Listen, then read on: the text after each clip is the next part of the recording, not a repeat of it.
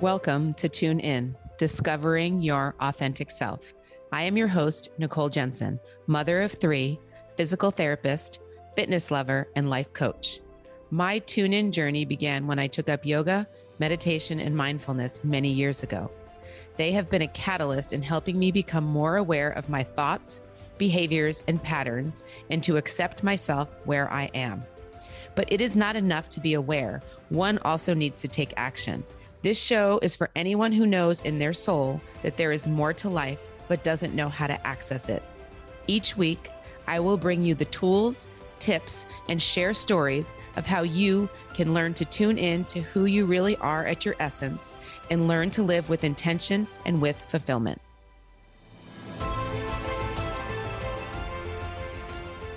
Welcome to Tune In, Discovering Your Authentic Self. Today, I want to talk about sitting in your pain.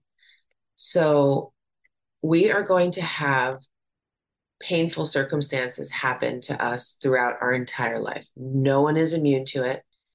And how you deal with it and how the people in your life, your intimate partner, your friendships, your family members, how they hold space for you when you have pain in your life is really, really important.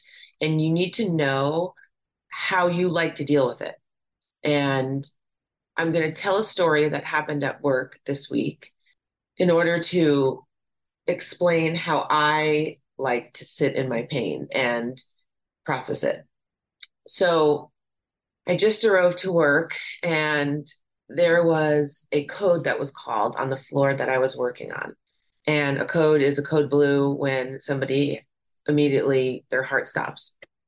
And so they call a code blue and a whole team comes and they try to a make sure that that you know that's actually true. It wasn't just that the person passed out. And they do cpr typically. And when i arrived the code had been going on for an hour already and i didn't know. I didn't know that. And the woman had passed away. They'd called the code which means you know the time of death. And she was very young somewhat unexpected for her to die. She did have a little bit of a medical history that, you know, wasn't completely out of the blue, but at the same time, not not expected. So some of her family members had arrived there, like her mom and her aunt. I think that was it at that point, because they had called them to tell them that she had coded. Well, they also had called her young son, and he just arrived when I did onto the floor and I didn't know what had happened. And I saw them telling him in the hallway that she had passed away. He had gotten there thinking that, you know, something had gone on, but not not knowing that she had passed away.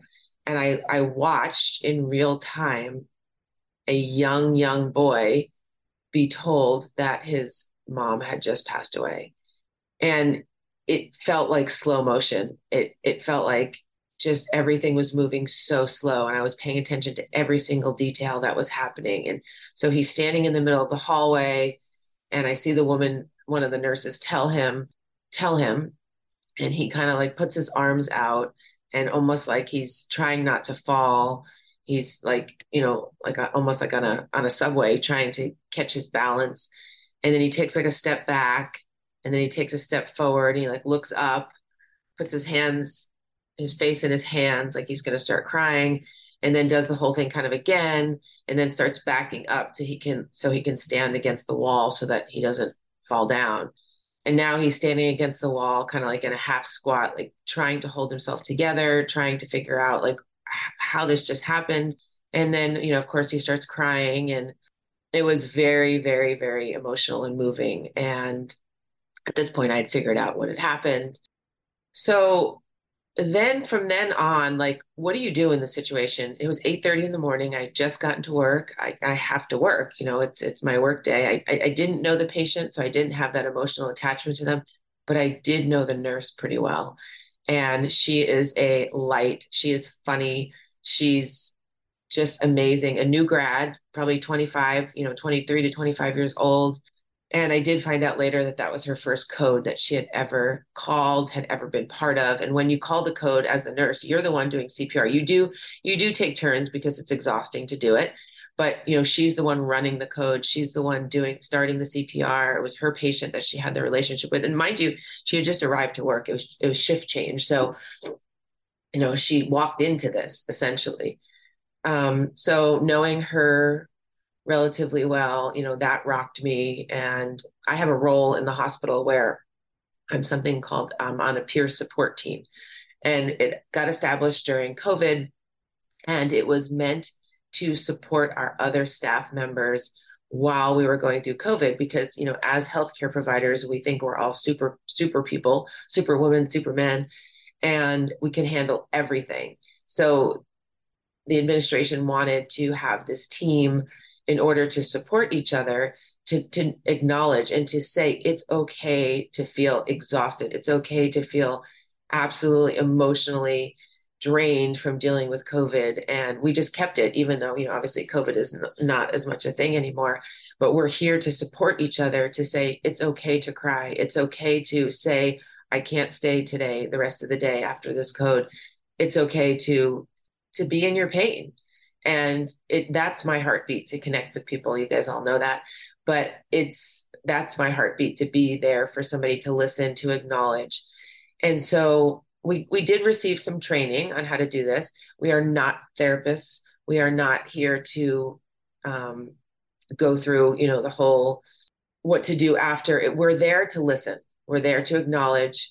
We're there to hold space for somebody and to give resources if needed. If somebody's feeling like during COVID, there were people that were suicidal. There were staff members that were suicidal, that were having panic attacks at night when they went home because they were trying to stuff it all down during work.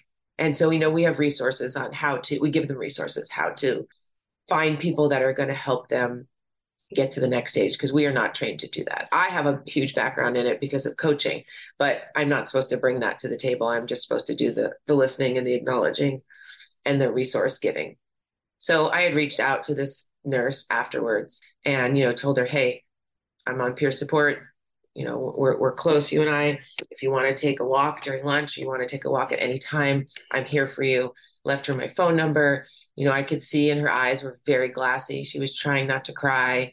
And i even heard her go into the next patient's room. After everything got said and done she got the family established in that room.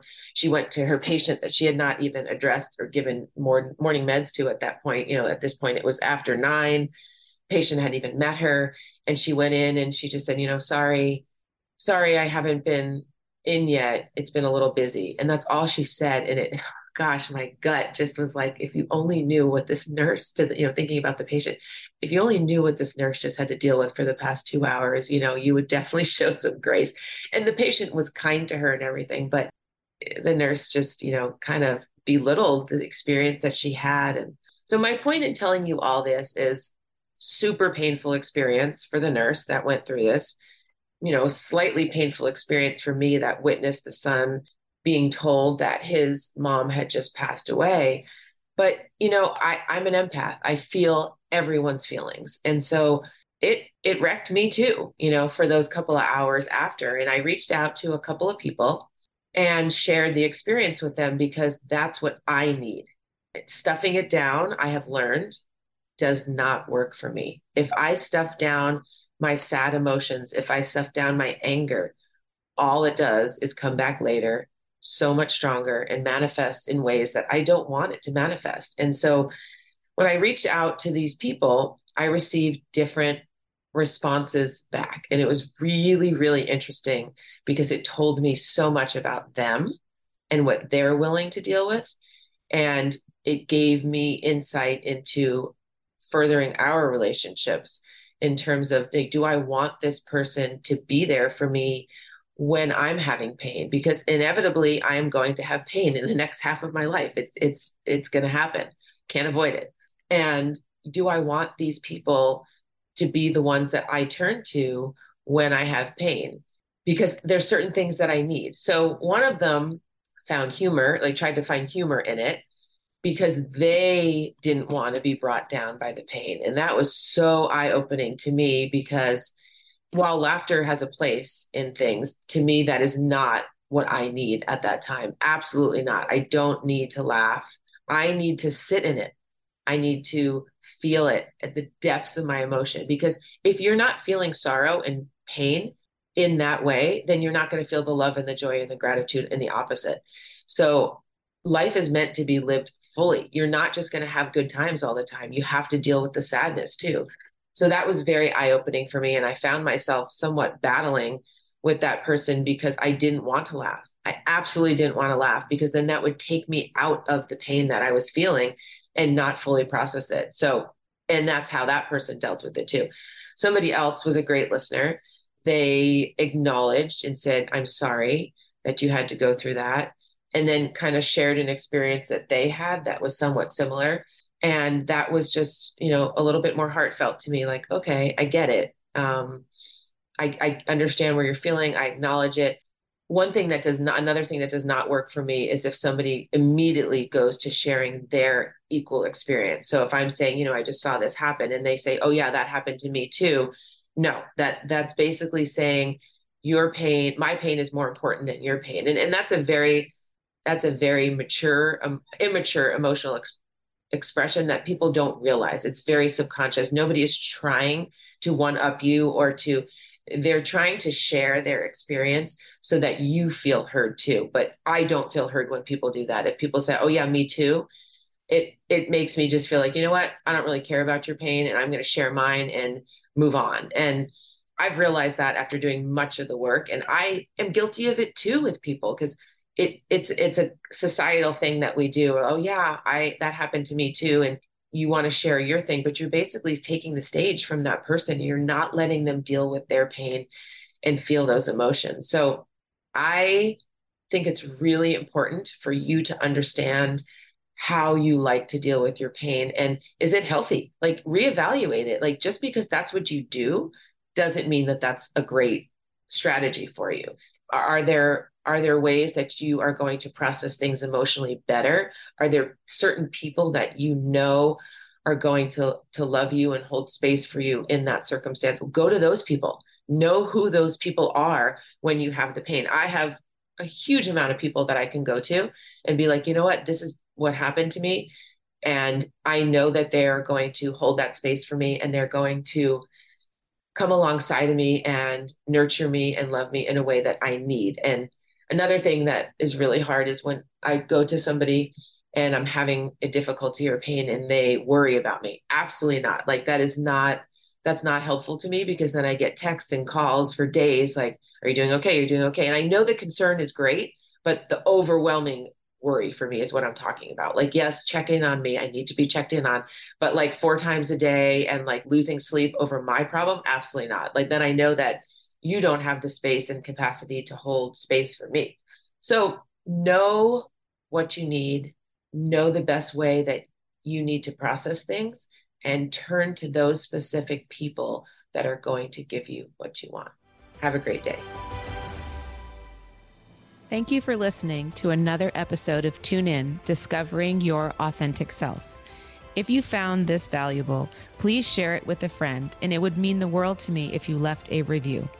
I love connecting with my listeners, so please reach out to me on Instagram or Facebook at Nicole Renee Jensen.